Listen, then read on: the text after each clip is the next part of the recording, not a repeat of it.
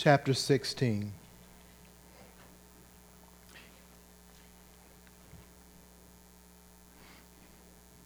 Can we turn these lights on for me to help me out a bit? Thank you.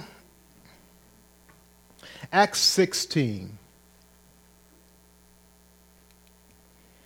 Paul came also to Derbe and to Lystra. A disciple was there named Timothy, the son of a Jewish woman who was a believer, but his father was a Greek. He was well spoken of by the brothers at Lystra and Iconium. Paul wanted Timothy to accompany him, and he took him and circumcised him because of the Jews who were in those places, for they all knew that his father was a Greek. For as they went on their way through the cities, they delivered to them for observance the decisions that had been reached by the apostles and elders who were in Jerusalem. So the churches were strengthened in the faith, and they increased in numbers daily. And they went through the region of Phrygia and Galatia, having been forbidden by the Holy Spirit to speak the word in Asia. And when they had come to Mysia, they attempted to go into Bithynia, but the Spirit of Jesus did not allow them. So, passing by Mysia, they went down to Troas. And a vision appeared to Paul in the night. A man of Macedonia was standing there, urging him and saying, Come over to Macedonia and help us. And when Paul had seen the vision, immediately we sought to go on into Macedonia, concluding that God had called us to preach the gospel to them. So, setting sail from Troas, we made a direct voyage to Samothrace, and, fo- and the following day to Neapolis, and from there to Philippi, which is a leading city of the district of Macedonia and a Roman colony. We remained in this city some days. And on the Sabbath day, we went outside the gate to the riverside, where we supposed there was a place of prayer. And we sat down and spoke to the woman who had, to the women who had come together. One who heard us was a woman named Lydia from the city of Thyatira, a seller of purple goods, who was a worshiper of God. The Lord opened her heart to pay attention to what was said by Paul. And after she was baptized in her household as well, she urged us, saying, If you have judged me to be faithful to the Lord, come to my house and stay. And she prevailed upon us. As we were going to the place of prayer, we were met by a slave girl who had a spirit of divination and brought her owners much gain by fortune telling.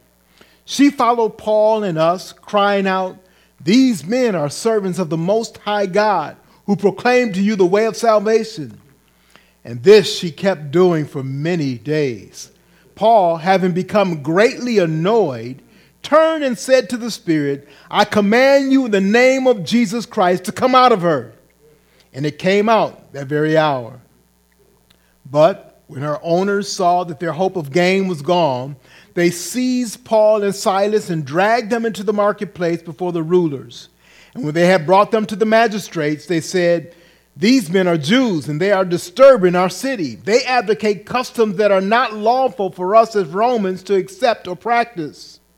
The crowd joined in, in attacking them, and the magistrates tore the garments off them and gave orders to beat them with rods. And when they had inflicted many blows upon them, they threw them into prison ordering, ordering the jailer to keep them safely. Having received this order, he put them into the inner prison and fastened their feet in the stocks. About midnight, Paul and Silas were praying and singing hymns to God, and the prisoners were listening to them. And suddenly there was a great earthquake, so that the foundations of the prison were shaken. Immediately, all the doors were opened and everyone's bonds were unfastened. When the jailer woke and saw that the prison doors were open, he drew his sword and was about to kill himself, supposing that the prisoners had escaped. But Paul cried with a loud voice, Do not harm yourself, for we are all here. And the jailer called for lights and rushed in, and trembling with fear, he fell down before Paul and Silas. Then he brought them out and said, Sirs, what must I do to be saved? And they said, Believe in the Lord Jesus, and you will be saved, you and your household. And they spoke the word of the Lord to him and to all who were in his house. And he took them the same hour of the night and washed their wounds. And he was baptized at once, he and all his family. Then he brought them up into his house and set food before them. And he rejoiced along with his entire household that he had believed in God. Amen. But when it was day, the magistrates sent the police, saying, Let those men go. And the jailer reported these words to Paul, saying, The magistrates have sent to let you go. Therefore, come out now and go in peace. But Paul said to them, They have beaten us publicly, uncondemned men who are Roman citizens, and have thrown us into prison. And do they now throw us out secretly? No. Let them come themselves and take us out. The police reported these words to the magistrates, and they were afraid when they heard that they were Roman citizens. So they came and apologized to them and took them out and asked them to leave the city. So they went out of the prison and visited Lydia. And when they had seen the brothers, they encouraged them and departed. May the Lord give us understanding in this portion of Scripture that we read, and that we'll be preaching through. May God stir your heart to obedience to Him, to faith in the Lord Jesus Christ, and obedience to His word. Let's pray. After prayer, we have a choir come for special music and then the preaching of God's word. We thank you, Father, for your plan that included us. You planned for us to be saved. You caused us to hear your word. You caused your Holy Spirit to give understanding to us, to open our eyes, to give us life, spiritual life, to cause us to believe in the Lord Jesus Christ, to give us the desire regularly to come to this place of worship, to serve you, to honor you, to live before you and before each other a faith in Jesus Christ, showing that Jesus is our greatest hope, our only hope, and we trust in him. I pray, Lord, as we gather here today, that you might bless the gathering of your people here and everywhere that they gather on the face of this world. We pray, Lord, that the power of your Holy Spirit will be present with us to understand your truth, be present with us to allow and to cause us to live faithful through the challenges and storms that we face, and to be a witness of the life, the death, the resurrection, the glory of our Lord and Savior Jesus Christ. Remembering that He will one day return as He promised. He will judge this world in sin, He will receive His own to Himself, and establish His righteous kingdom. We look forward to that. Help us to be faithful serving you until that time comes. Be with those who are enduring different types of trials and struggles. We pray for those who are sick. We pray for those who have health issues. We pray for those for safety on the job. We pray for just enduring through the challenges that you give us. Give us wisdom to raise our children. Give us wisdom and peace to to, uh, to have households and families and husband and wives to, to come together and to serve you, to submit to you and to submit to one another. We pray for peace in our home. We pray for the gospel to have root in our children, to bring them to salvation. We pray, Lord, that we might be a mighty witness for Christ right here at 3765 North 35th Street in Milwaukee you will cause us to have an impact on the lives of those we come in contact with, whether it's at the grocery store, in, in, in, in the street, in our neighborhood, at school, at work, wherever and everywhere we go, Lord, that we might be mindful of who we are, and others might see Christ in us, and you be glorified and magnified. We pray this now. In Jesus' name, amen. That is what the early church, the apostles and the elders in Jerusalem, believers there, that's what their mission was that Jesus had given them before he left this world. And that is transferred, transferred to us, given to us as well to continue that witness. in Acts chapter 16 today, we see them carrying that out. And as we carry out this mission that we have to be witnesses, we have to ask, we should be asking a question how does how do I fit into that purpose, into that plan? What does God specifically have for me to do? Now, you ask that question and you ask me, there's, you know, there is 60, 70, 80 some people here and even more listening to this message over the internet. So, how can I say something that applies to each and every one of them or specifically? My answer to that is yes. In other words, you are going to be instructed by God in the way that He wants you to go as you continue to listen to His Word. Yes, He will give specific direction to you. Let's see how He does that as we look through this chapter.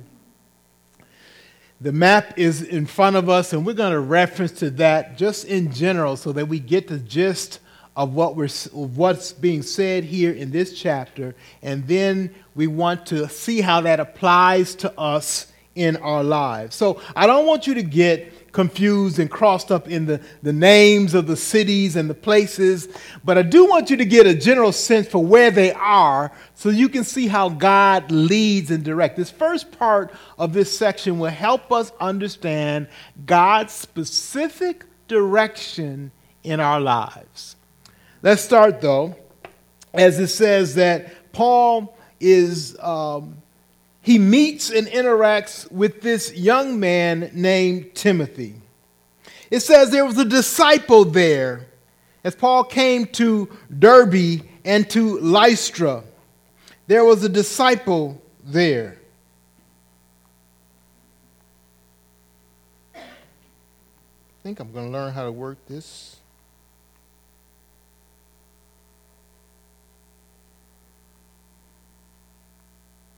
Supposed to have a laser pointer on here, right? Either I'm not pointing it or it's not working. All right. There was a young man, it said they, they refer to him as a disciple. Means he was a believer in the Lord Jesus Christ. He had come to faith in Christ. He is there at Derbe and Lystra as they engage in their mission. And so it tells us a little bit about his background. It says that this there we go. Now it's working. All right.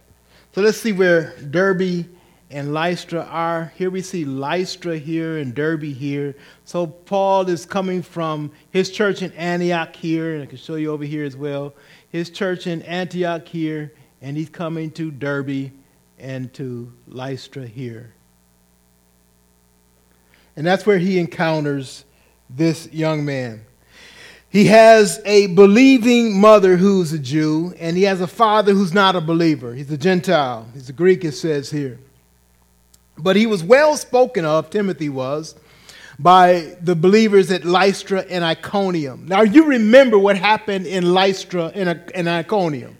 And so here is a young man who I think comes out of the seed of turmoil and persecution and comes to faith in Christ. In other words, he probably is a witness to what Paul did and what Paul went through. You remember it was there at Lystra that Paul was stoned and left for dead. And this man is a witness to that, eh, or at least the people in that area are, and he comes, eventually comes to faith as a result of that. And now, as Paul travels to check on these churches, he encounters this Timothy, and he wants to take Timothy along with him as he ministers in other places.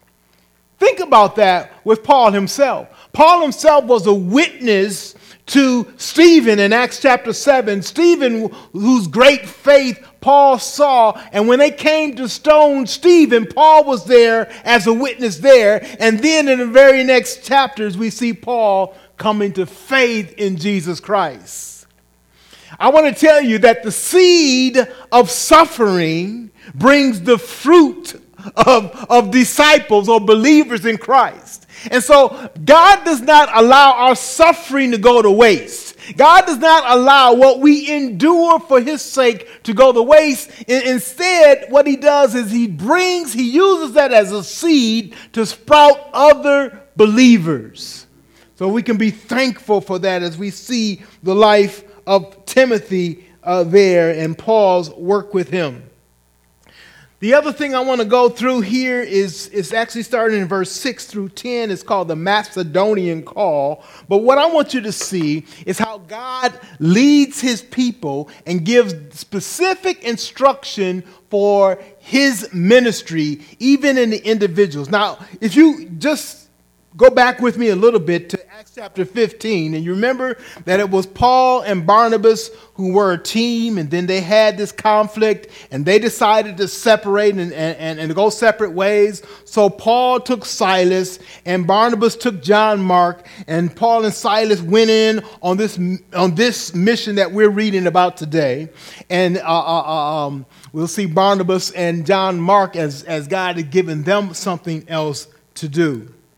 All right, so now we get to verse 6. It says, And they went through the region of Phrygia and Galatia, having been forbidden by the Holy Spirit to speak the word in Asia.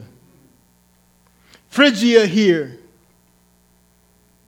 And Galatia. So here's Galatia, here's Phrygia. They went through this area, but God said no. I don't want you going through, I don't want you stopping there. I've got something else for you to do. And in fact, it says quite strongly, having been forbidden by the Holy Spirit to speak the word in Asia. Here's all of this is Asia. They're going through, but he says, no, no. That's not where I want you to stop there. That's not where I want you to go. I asked the question, why, why not, right? We, we always ask that of God. Why? This is a good area. There's unsaved people in here, right? They need to hear the gospel. Is God forbidding the gospel to go out to this area? No. He's forbidding these, this team from going there. In other words, he has a specific area of ministry at this time for this team, and it's not here. So he's got, he's got other people that's going to come here. In fact, we, we see Timothy already is a believer as a result of what Paul did earlier in this area. But he's saying, the job I have for you right now is somewhere else. Now, I asked you the question, and you need to ask your question how am I going to know what God's will is? How am I going to know the specifics of what He wants me to do and where He wants me to go? You're not until and unless you listen specifically to God. You need to do God's will, do His purpose, and expect Him to lead and guide you. Let me show you how He leads and how He guides you. He says, verse 7 When they had come up to Mysia, they attempted to go into Bithynia. All right, here they are. Here's Mysia right here. Let me show you on this side. Mysia. So they were trying to come through here to Phrygia and Galatia. God says, no, not in Asia. And so they come up to Mysia, and, and what happens? Verse 7 When they had come up to Mysia, they attempted to go into Bithynia, but the Spirit of Jesus did not allow them. We get a lot of no's here. God says, No, don't go there. They want to go into this region here. He says, No, don't go there. What's happening is, is God's people have been given a purpose and a message, a mission to do. We see that early in Acts chapter 13. We see it in Acts chapter 1, first of all, when Jesus says, You're going to be witnesses to me all over. We see it in Acts chapter 13, where in the church of Antioch, God says, Separate me, Paul and Barnabas, for this work that I've called them. And they went on that work. Now they came back to Antioch, and now they, they're being sent out again. And as they go, God says, No, not there. They go a little further, God says, No, not there. When God says no, what do you do? Do you just stop and say, okay, I guess God don't want me to do nothing. He wants me to just sit on my butt and do absolutely nothing. No. He's saying, keep moving, is what he's saying. What he's saying to them, don't stop here, keep moving. Keep going on. I have a task for you in a specific place, for you specifically, at a specific time, but I want you to keep moving and I'll show you more. Keep moving and I'll show you more. Y'all hear what I'm saying? Y'all hear what God is saying? He's saying, don't stop, don't get stuck. Don't stop working. Don't stop doing his, his will. Keep moving. Keep asking him for direction. You know, don't put a time limit on God. And don't put a place. He is Lord. He gives direction. He says, not now, not you in Phrygia or Galatia, not you, not now in Asia, not you, not now in Bithynia or Pontus, not you, not now anywhere here. Keep moving. And I'll tell you where, and I'll tell you when. But you're going to hear it from me. It's amazing we see it says, having been, verse 6, having been forbidden by the Holy Spirit to speak the word in Asia. Then we see it in verse 7, the Spirit of Jesus did not allow them. Verse 8, look at the first couple words. So, so, in the meantime, passing by Mysia, so passing by. In other words, they continued this progress and continue. They knew that God was directing them. He was just saying, don't stop here, not here, not now. So, passing by Mysia, they went down to Troas. Troas is right here. All right? The word Troas is right here.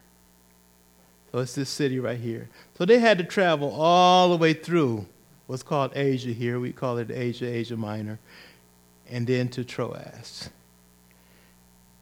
They're still not where God was finally directing them.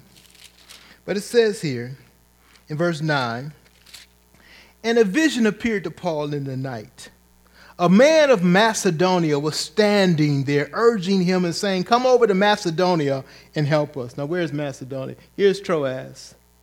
This, you see the word Macedonia. So, this whole area is Macedonia here. And they're here across the sea from it in Troas. So, this whole area is Macedonia. And they're here in Troas across the sea.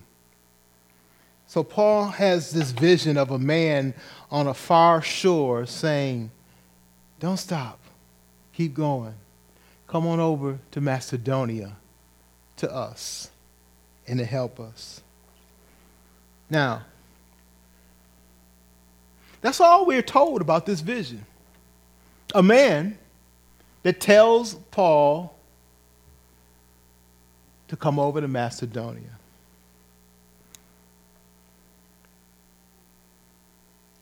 Before we analyze this a little further, I want you to see something here in who's Paul, who uh, is a part of Paul's team. There is a shift in the narrative in this section that's important. What I mean by shift in the narrative, you know what a narrator is in the story.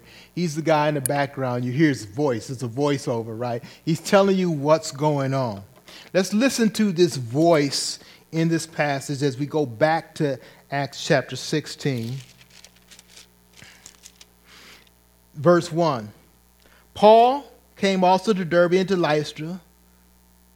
A disciple was there. So the narrative is talking about what Paul did, right?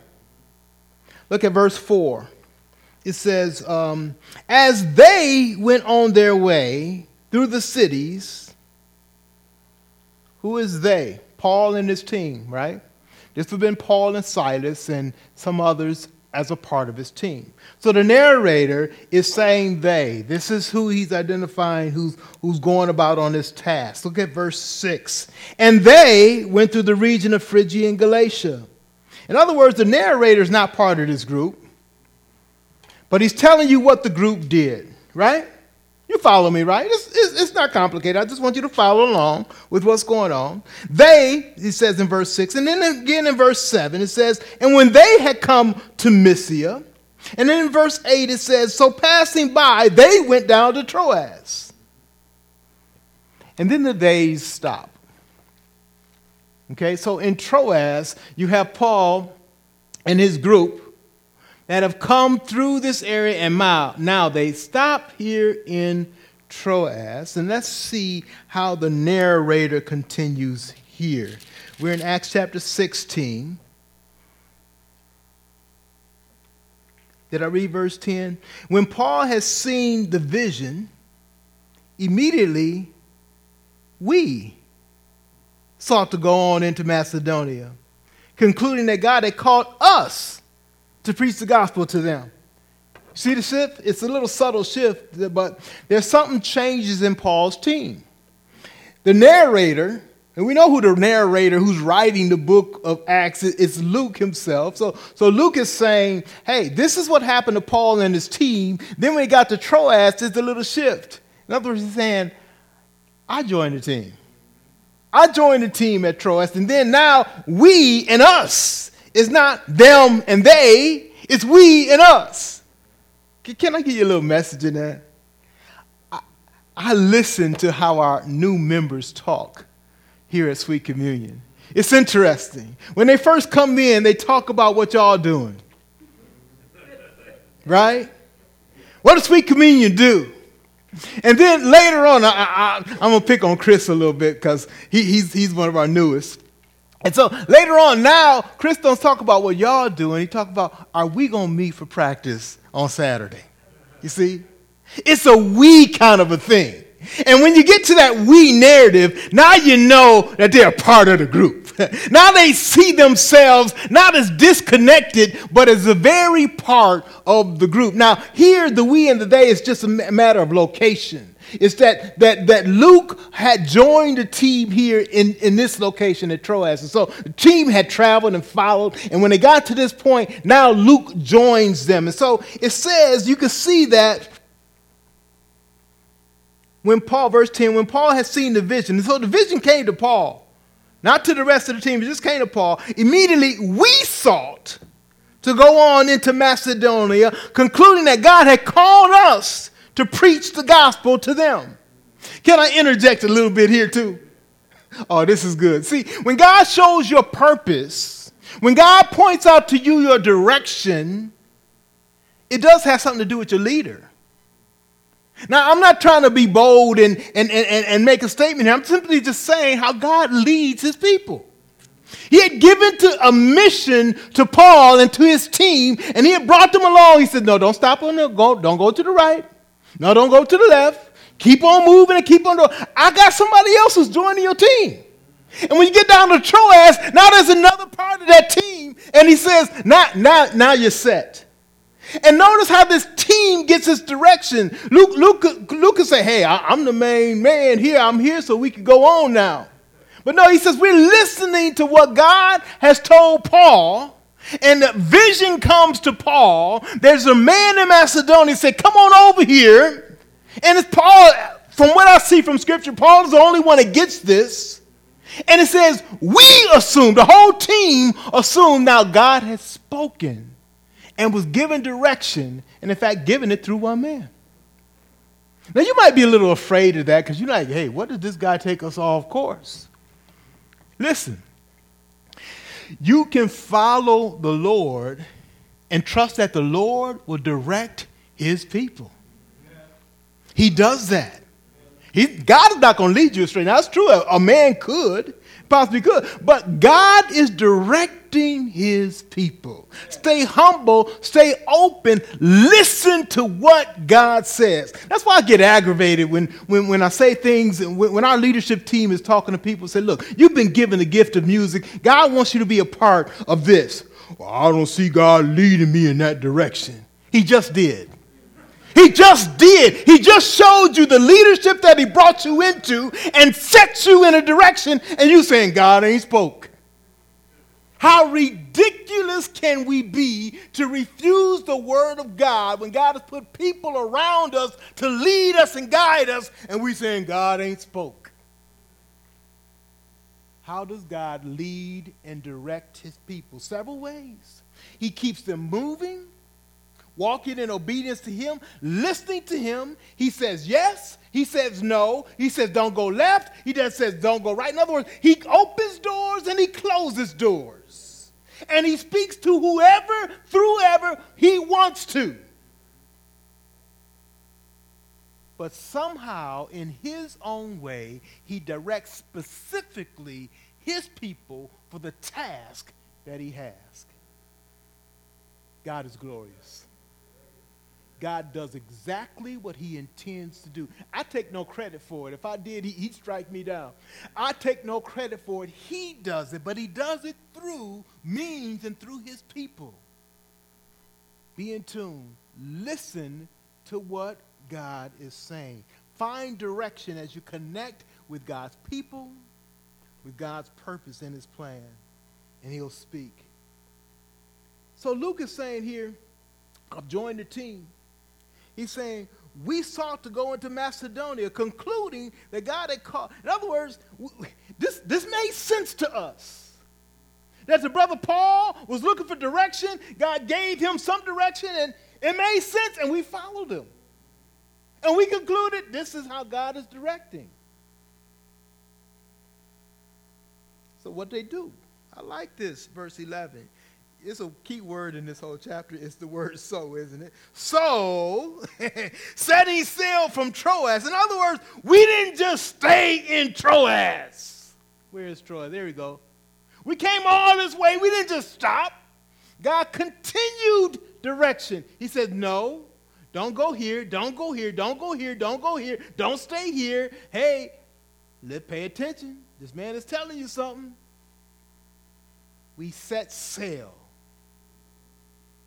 we got out of town, out of Troas, and we kept going. Now, where did they go?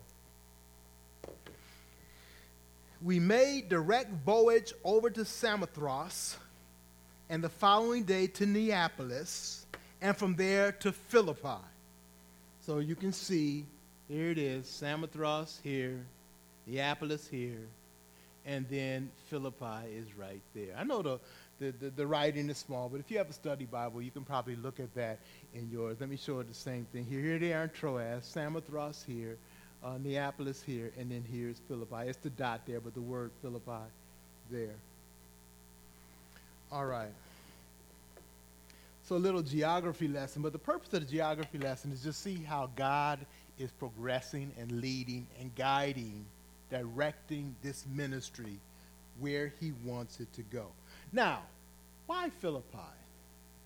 Well, I think we get a hint here, first of all. It says in verse 12, from there to Philippi, which is a leading city of the district of Macedonia and a Roman colony. In other words, it's the main location where people get together and meet, and particularly this people from Macedonia. I see God is very strategic in what he does. And I believe God strategically has placed sweet communion here in the city of Milwaukee for the purpose of his word going out. He has strategically put you here to add the flavor to sweet communion, specifically for his word going out if you trust in God, you got to know that not only is he able and capable of doing that, that's just what he does. That's exactly what he does. In other words, this is not my configuration or my imagination of putting this together. This is all God's doing. I couldn't possibly have structured and fashioned and custom this the way that it is right. Look around you who's here. I didn't make that possible. You didn't make that possible. God orchestrated that so it will be what it is for the purpose that He has. And He will send us out to accomplish His task. he sent them to a leading city, significant where they could have plenty of impact. Now, I just got to be honest. A, a, lot of our schools and a lot of our Bible schools and churches, well, recently they shift, but I know when I was in seminary, I was just frustrated by this idea that we should start churches where it's easy to start churches at. That's not exactly what Paul did. He went to the leading city where the majority of people were, and there he ministered. And let me let me take that back. It's not Paul's plan that he's following. If you get the idea, the Holy Spirit is directing and leading and putting people exactly where he wants them. So I'm sure along the way, there's other believers. Oh, thank you. there's other believers that are being placed in different areas, but the strategy is from God. He's directing his specific teams exactly where he wants them. In other words, there's other churches in this city, and they're located where they are, and God has directed that. He's directed us here, and he's connected us where he has for his purpose. Let's follow what God would have us to do. There in Philippi,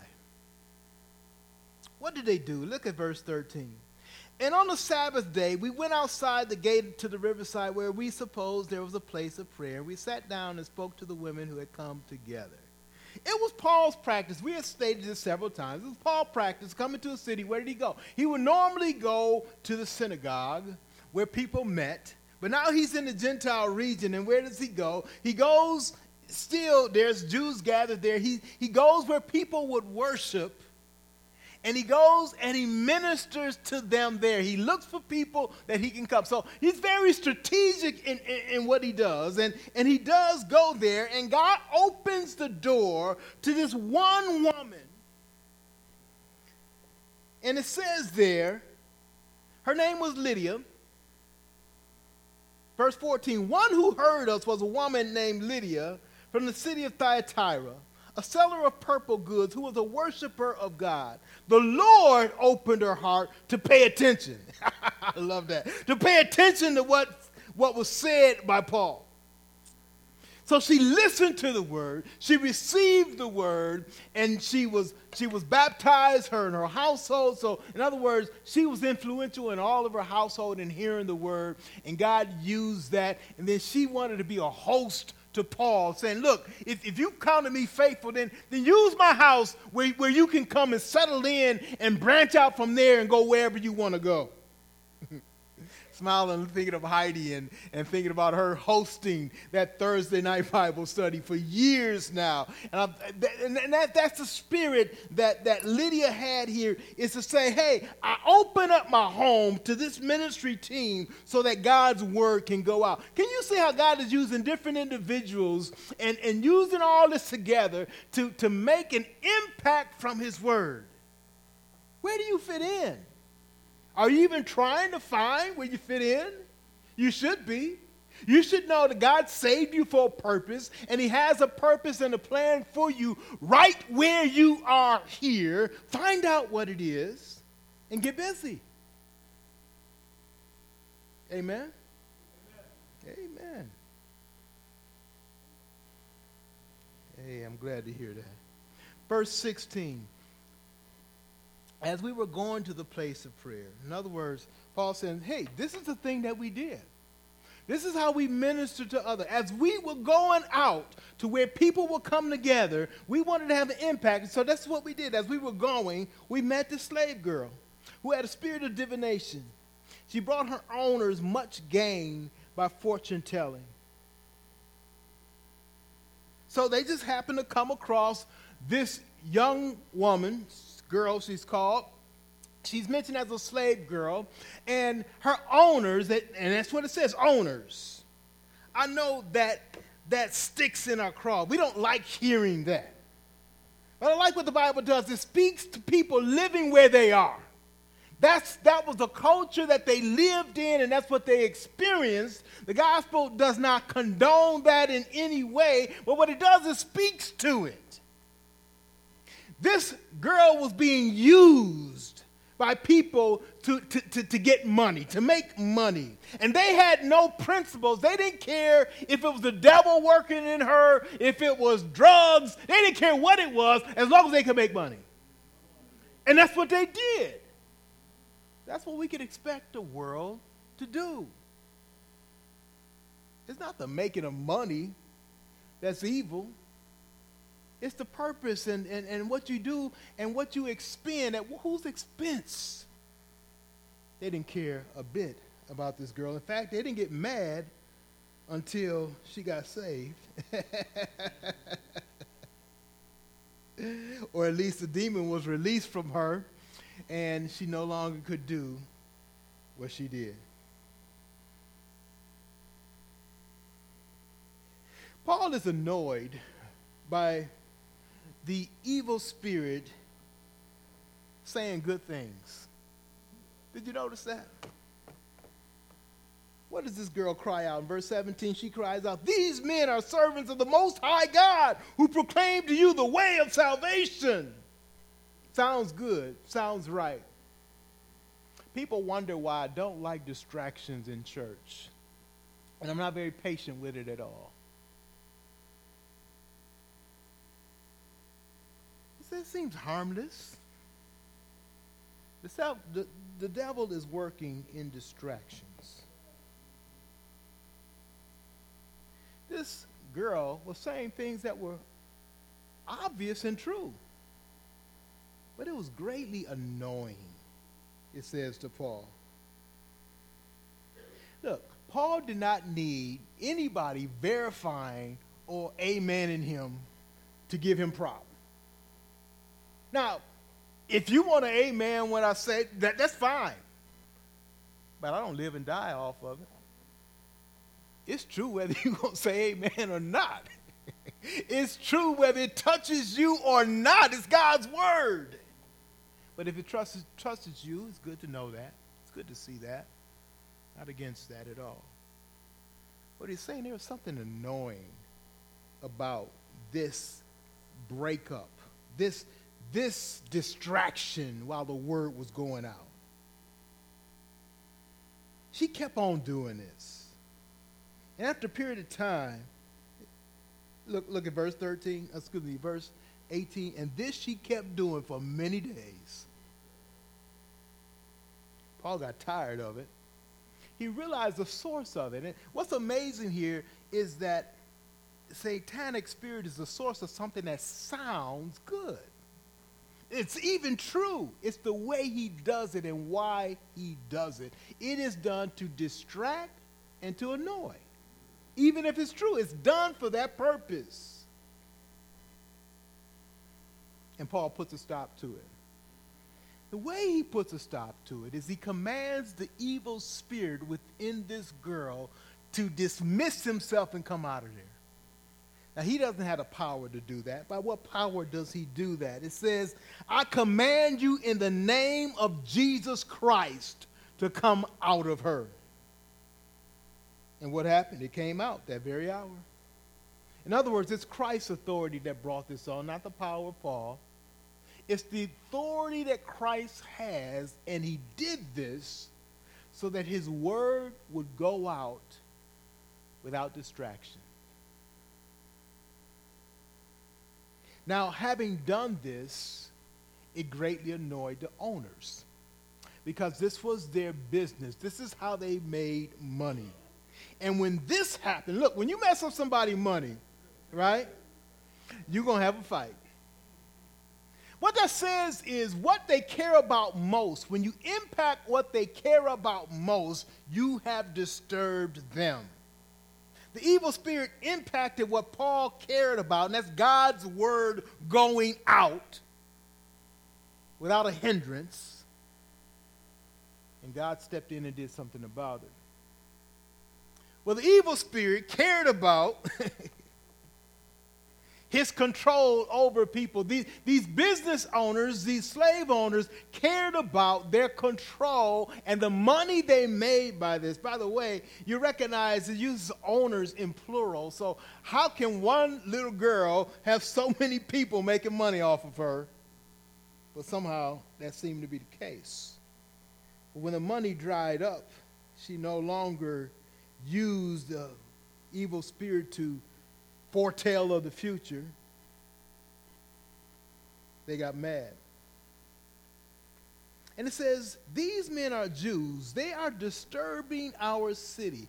The impact of the gospel often does that. It causes a disturbance, it upsets some things. Why Milwaukee really doesn't want the gospel? Because it's going to upset a lot of things.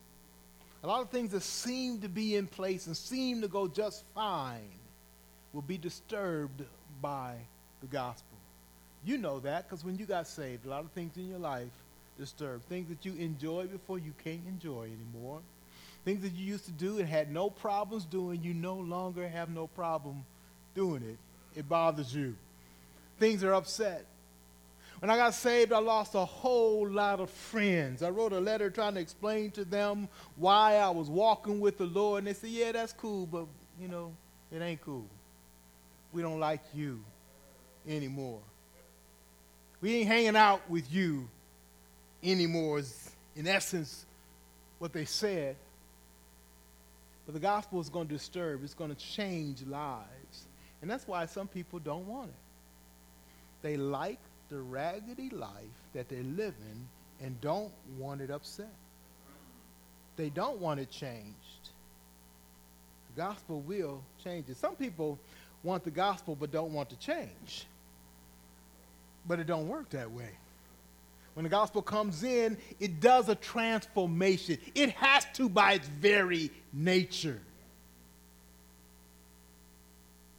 You can't put soap on dirt and expect it not to clean it's going to wash, it's going to cleanse.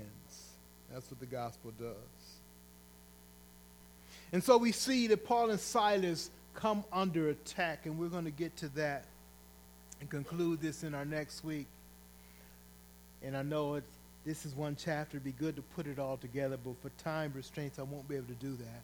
But can you focus a little bit on the first part of what we talked about God and his direction in your life? You've asked God to show you. You've asked God to open your eyes. You've asked God to direct you, to point you in the right direction. I want to tell you, He has, and He does. And I'm asking you, are you listening to Him? Are you following Him? Are you willing to give up your agenda and immediately do what He has called you to do? See, Paul and his team had a, had a thought for what God was doing, but they were willing to say, God, we, we're just going to start moving, and you tell us left, right, or straight ahead, or stop. Are you willing to do that? Saying, God, I will move exactly where you tell me to move, and when you tell me to move, and where you tell me to move. In other words, Lord, you are just that. You are Lord, and I will follow you. I trust you to have the power to communicate to me where you want me to be. And I trust you that where you want me to go is good. Not easy, but good. Are you there? Are you there? God directs, God leads. Now, there's a process that He uses so that we don't get puffed up with pride in it. and we use this term all the time. It's a day by day process. He'll show you the general nature of what he wants you to do, but he gives you the specifics as you check in with him. God is a check in God. He's like, okay, get to that point, check in with me. Well, I got to check in with you. Just tell me where to go and I'll go. No, check in with me. I'm going to direct you day by day. When Jesus taught his disciples to pray, he said, Pray like this Give us this day our daily bread. He, he didn't tell them to pray, Lord, give us a month stash and we ain't got to call you every day. He says, No, I like the check in policy. I like the check in policy. I want you to take a little nibble and ask the question and take a step. And take a little nibble and ask the question and take another step. I want you to, to lean on me for direction. I want you to actually depend on me. You see, our very nature is a sin nature because you know what sin is? It is simply independence from God. That, that, that's what sin is when you sum it all up is I want to do my thing and do what I want to do and let God do whatever he want to do with whoever he want to do it with, but I want to do my thing. And sometimes my, my thing is good. It's coming to church every now and then or doing it to, to, to my pleasing. But I still like the rule and the charge that I have over it. But following Christ is totally different. It's, Lord, I submit myself to you. I am no longer independent, I am dependent on you. And I give myself voluntarily to depend on you because you know why? Because that's what trusting means. It means whatever you got for me, I completely trust you. And here I am. So, where are you? Where are you? Now, I don't want you to boast and to say, I'm going to trust God and do everything that He says for the rest of my days.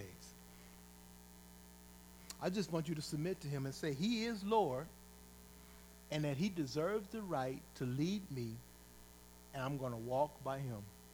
That's all. I'm going to walk by his direction. He has the right to tell me that, to order me, and I'm going to walk by his steps. Would you bow your heads, close your eyes as we close in a word of prayer? Lord, you are God. You are sovereign. You deserve this place in my life.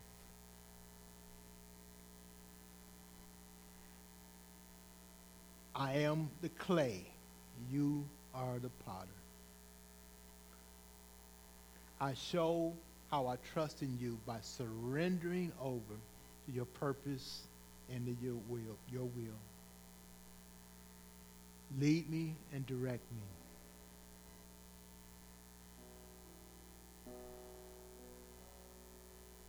I will listen to you and I will obey you.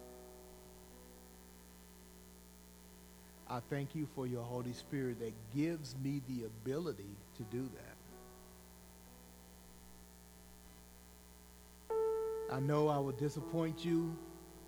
I will get off path at times, but your Holy Spirit will bring and ring me back in. So help me. So, where are you? Are you submitting yourself in your heart right now to God? I pray that that will be your heart's desire. Thank you, Father, for hearts that are surrendering to you right now. We don't want to boast. It's not by our power. All we know is that we belong to you you are Lord, and we want to get back on that path of serving you, looking to you for direction and following you, obeying you. Everything you tell us to do, anything you tell us to do. Help us as we interact with one another today to be able to discern when we're not listening, to discern how we can better listen and how we just simply need to obey what you've already told us to do.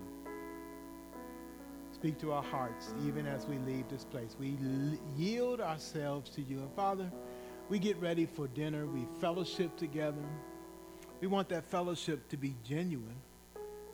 So as we share and as we talk, we're not afraid to say to each other that we've committed ourselves to following you. how can I be of help to you and you be of help to me? We're not afraid to reveal what God has already told us so that we might be held accountable to that. Give us discernment, how to share, who to share. And just help us in this path. And Father, I right now pray for our food as we get ready to eat it. I pray that you bless our fellowship and our food. Bless our inspiration time as we go into it. We'll leave this, this room right now. We'll assemble together, get in line for food right away. We'll start eating and fellowshipping, and we'll meet back here in this place. We pray, Lord, that you continue to guide us. Give us sensitive hearts as we sing your songs, opening our hearts to you. We sang a song today, I give myself away. We just want to surrender to you, Lord. So bless this day and bless it all we have in store. Bless the food as we eat it in our fellowship time. In Jesus' name we pray. And let the church say, Amen. All right, we are dismissed. We'll fellowship here. We'll go into the fellowship hall and we'll begin the line there. As soon as you get in there, begin the line and we'll start eating.